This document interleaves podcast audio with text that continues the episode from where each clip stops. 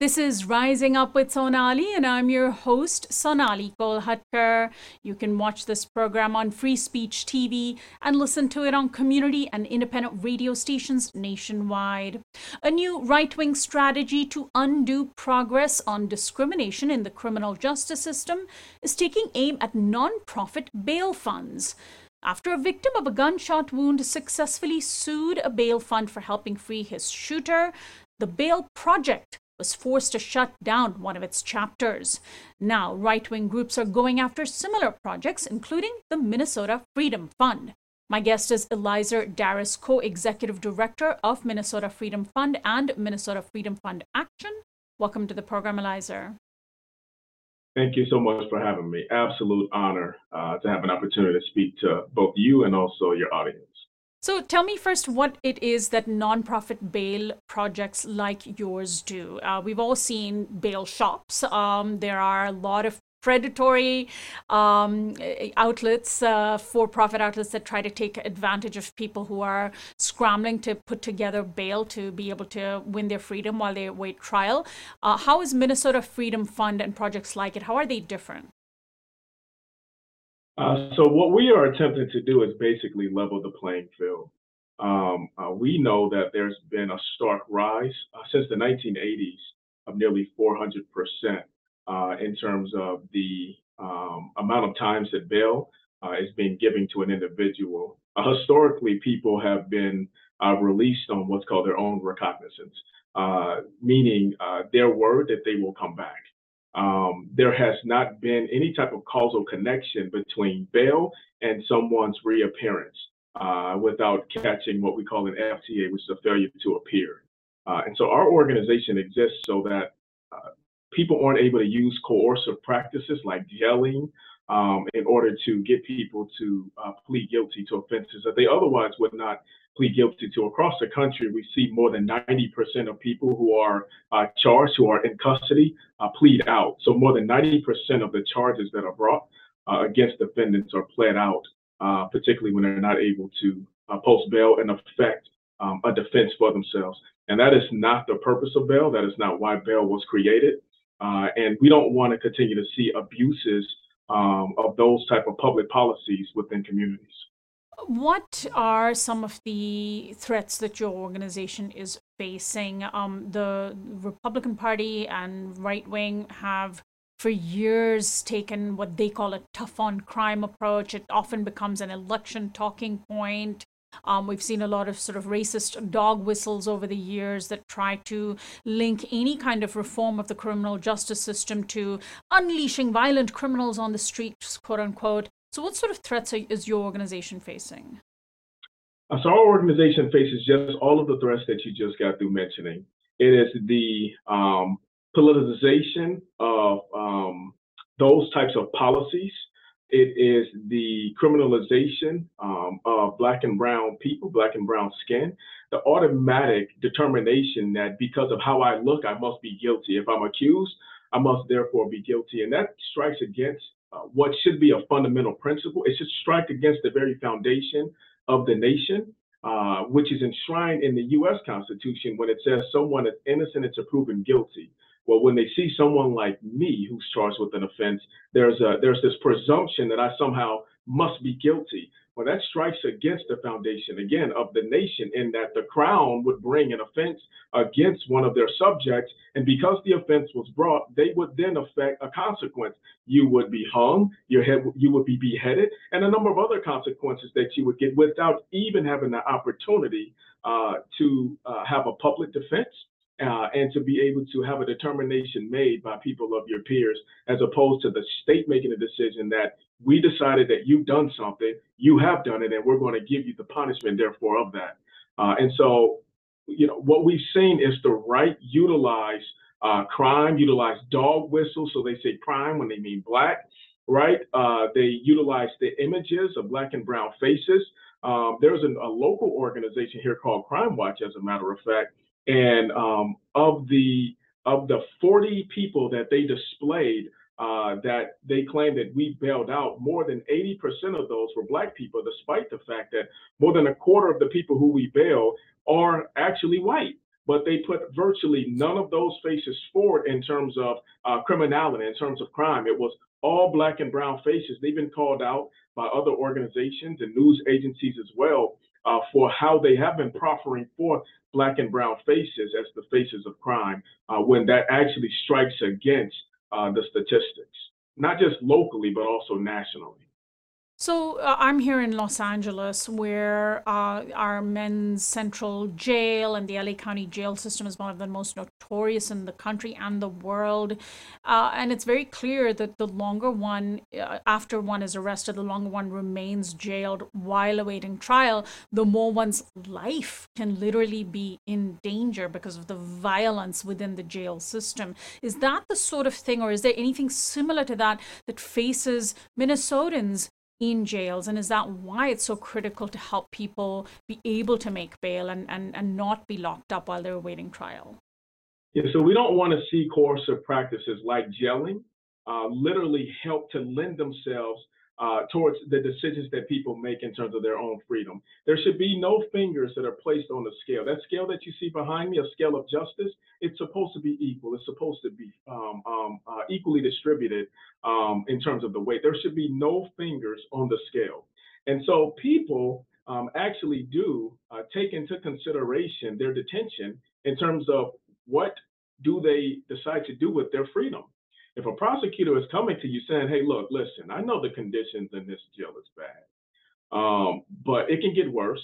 Uh, you can either take this to trial and risk 10 years in prison, uh, or you can go ahead and plead guilty and I'll give you 15 years of probation. Now, when you have rent to pay, you have to pay for your car, you have a job, you have a family that depends on you, you have a dog named Spot, right? When, when, when all of these factors also come to bear in terms of terrible jail conditions, you just want to go home, you may be willing to make decisions that are uh, actually against your own interest. Our preliminary data has actually um, shown us that with the defendants that we have helped to bail, uh, more than a third of the charges that are uh, levied against them are actually dropped. It's significant um, uh, the preliminary data that we have is actually showing this absolutely dropped.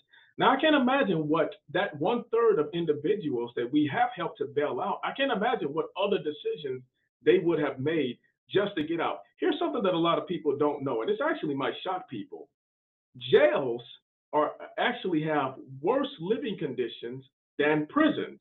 And this is well known within the um, within the criminal legal system. Most inmates know this. They know that if they get out of the jail and they just get to the prison, they'll have more time out of their cells. They'll have more access to phone privileges and visiting privileges. The food will be better. They'll have different clothes to wear.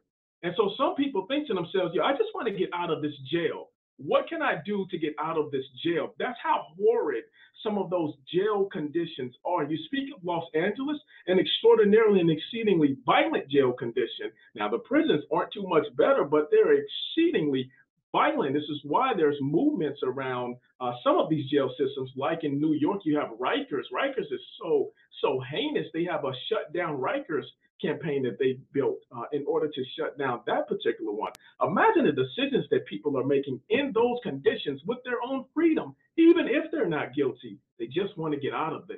Right. Lizer, tell me about how Minnesota Freedom Fund uh, Action is aiming to protect the work that you do. Um, why is it important to head off some of these political threats that you're facing? And so we've attempted to perform our work with advocacy, with working with some of the state actors that are over some of the departments, like you know the uh, county attorneys, uh, the judicial system, and other state actors. And and we've been at the table, and we've been having a lot of discussions. We've actually built. Um, working groups in which we are trying to disrupt some of the predatory practices that are happening within bail. But what we've seen is that's just not enough it's not enough, particularly when we have legislatures who are willing to politicize this issue, right? And who are willing to demonize entire groups of people in order to score political points. They just want to win seats, right? Now, this is people's lives. To, to, this is nothing political to me. I will sit down with somebody on the right, just like I would sit down with somebody on the left and have the same level of discourse. But because we were a 501c3, it limited our ability to fight back. In order to end some of these practices, we have to do this by passing a bill through legislation. And a 501c3 nonprofit is not able to engage in the level of political discourse um, that a 501c4 was. And so we created the Minnesota Freedom Fund Action in order to allow us to actually take action to put boots on the ground, to door knock within our community, to to not just uh, support legislation, but to to craft legislation, right, and to put forth that legislation and to organize around that legislation. Uh, we've also uh, are going to have an opportunity to help to influence policymakers because if you can't change the policies, you change the policymakers. You change the people who will put community at the center of their decision making. And because of that, we have made a decision that we are going to step into this fight. We're not going to allow people to, to demonize and criminalize our clients. Our clients are innocent until proven guilty, period. Right. That type of bedrock principle extends even to the black and brown community members that other people would want to shy away from, and other people want to look at and say they're guilty. They were arrested, therefore they're guilty. So we have to speak up on behalf of the voiceless and to do that, we decided to form a 501c4. The Minnesota uh, Action is what uh, the Minnesota Freedom Fund Action is what we decided to to form, and it's how we're going to fight back, and we are going to fight back. In fact, we're going to launch publicly on February 7th. I hope that you're part of the media that's going to be present for our public launch. Elizer, what sort of legislation are you hoping to craft to protect the work that you do. I, I understand that there are state representatives that are eagerly crafting the opposite legislation to attack your work. So, how to protect your work legislatively? So, some of it is we, we educate and we defend, um, uh, even if we have to litigate. Uh, it is unconstitutional to uh, to create and craft legislation that would limit our ability to associate. We have a right um, to associate uh, with our clients. Uh, and any passage of legislation that would impact or affect that constitutional protection and that constitutional right uh, of us uh, as an incorporated group, um, we would fight. Uh, we would fight that vigorously, both at the legislature and also in the courts. Uh, but we are also fighting to get data. Um, we've had some decisions by um, some heads um, of some some of the district courts um, here in Minnesota that doesn't allow us to access the type of data that would allow us to paint the type of picture necessary for people to understand the depths um, of the disparities that exist inside of Minnesota when it comes to cash bail and immigration bonds. The only way we can do that is by accessing data. They've denied us that, and so we are going to craft legislation to give us access to just that. Uh, and like I said, we're also going to continue to vigorously defend ourselves against unconstitutional legislation from being passed as well. And we're also fighting to make sure that uh, bails aren't being uh, issued on some of the exceedingly low level offenses that, that quite frankly does not impact public safety in the least bit, but it will impact the rights uh, and the protections of those individuals that are given inordinate bails. In many states and many judicial uh, systems, uh, judges take into account the person's ability to pay. Can you afford the bail that I am about to render unto you? Because if the if the determination that bail exists in order to help to ensure that people come back, well, it also has to be reachable for a person. Uh, part of the U.S. Constitution is that you cannot be given a bail that is excessive. It says if it's excessive and you can't pay it, right? Well, then you're violating that person's rights. You have to take into account the person's ability to pay. They're not doing that here in Minnesota. And so we are fighting to make sure that bails aren't just frivolously being given out and impacting people's rights. I'll give you an example of how we know that some of the bails are frivolously being given out and that it's really not an assessment of public safety. If someone is charged with, with let's say homicide as the offense, and they're giving a $2 million bail, and someone else is charged with loitering. Let's say this person is underhoused. They don't have a place that they can call home. Like you and I, and like many of the other listeners, they may not have a place that they can call home. They may be sleeping in an underpass, and they may be charged with, let's say, trespassing, and they may be, may be given a $200 bill. Well, if the person charged with homicide can come up with $2 million, they get out and they go free. if the person charged with with loitering is not able to come up with two hundred dollars, they stay detained. They stay in there. How is that an assessment of public risk? Is one more of a risk than the other? One can afford it while the other one can't. And here at the Minnesota Freedom Fund, we look at that as being fundamentally unfair, and we have a problem with that, and we want to disrupt those type of practices. Can you link this entire system to also policing? Um, the state of Minnesota was and has been in national focus ever since the 2020 racial justice uprisings and the and the police killing of George Floyd. It's the cops that go out and arrest the folks who are then charged, who are then jailed, and who then have to worry about whether they can make bail. What bring that link forward for us? Yeah, to me, it's bigger than just the notion of policing or the judicial system the criminal justice system as a whole is problematic in how they are engaging and how they have engaged and what a lot of their origins are in the first place. Like, why did they exist? What are black codes? What do those even mean? Right? When when when the practice of enslavement of black bodies ended uh, in the United States, was there any other methodology used in order to still get that labor? And so we know that in the 13th Amendment, one of the carve outs was that you cannot be enslaved.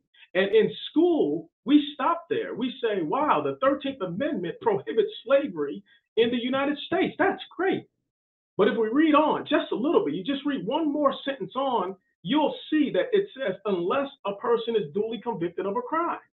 And so if you are duly convicted of a crime, you can be and will be enslaved by the government.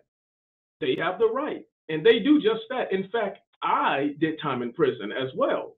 And you are required to work. If you refuse to work, you will be taken to the hole. There is no option of not working. You don't have that option. You'll be disciplined if you make a determination to not work. And the state has the right to compel you to work. Now, we know the origins of that. And we know those origins are within enslavement. They got to have bodies. Who's going to go and get the bodies to do the actual work? And then the black codes that was ultimately created, where it's, it's if you're standing around where you're loitering, lock them up. If you lock them up, he can also be enslaved to go and do work. When sharecropping, right, was disrupted, the practice of sharecropping and how they were, were if we look back at all of the practices, they all point to the same place, to the same origins, right? And what we have decided to do as an organization was to have a historical view, to recognize that many of the policies and practices that we see today have their roots in slavery here in the United States. When we recognize that that's true, and it's an easy traceable line, there's easy causal connections well, then we have an obligation to disrupt those practices. And that's precisely what we are doing, is what we're going to continue to do, because we look at this as vestiges of slavery. We look at some of the encoded um, um, language that is utilized. We look at the fabric of this nation, and we say there must be fundamental shifts in how they are engaging with communities that look like mine. And this organization, under my and Mireya's leadership, Mireya uh, Sejo is my co-executive director, we are going to do just that.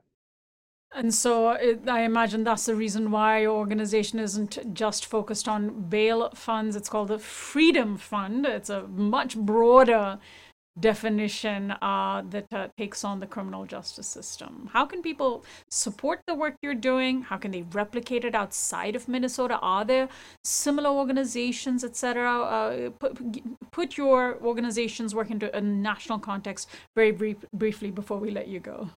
So quickly, there there are other uh, bail funds that are across the nation. Uh, if people really want to plug in, they can connect with the National Bail Fund Network. If they Google that, the National Bail Fund Network is going to come up. And they do really good work at helping people uh, launch and build out their own bail funds. They can also go to our website, mnfreedomfund.org. That's mnfreedomfund.org if they want to learn more information, if they want to uh, donate to us, if they want to volunteer with us, or if they want our thought leadership or our thought partnership to come and help them think through uh, some of the issues happening with their own um, local judicial systems. Just uh, contact us. We can help. Thank you so much, Elizer, for joining us today. Best of luck to you. Really appreciate your time. Thank you so much. We really appreciate the opportunity to come and speak with you and also uh, your listening audience. And again, I, I, definitely invite you to join us for the launch of our C4 uh, on February 7th. Thank you so much. My guest has been Elizer Darris, co executive director of the Minnesota Freedom Fund and Minnesota Freedom Fund Action. I'm Sonali Kolhatkar. You can access this and other interviews on our website, risingupwithsonali.com, by becoming a subscriber. Find our audio podcast on iTunes and Spotify, and follow us on Facebook, Twitter, and Instagram at RU with Sonali.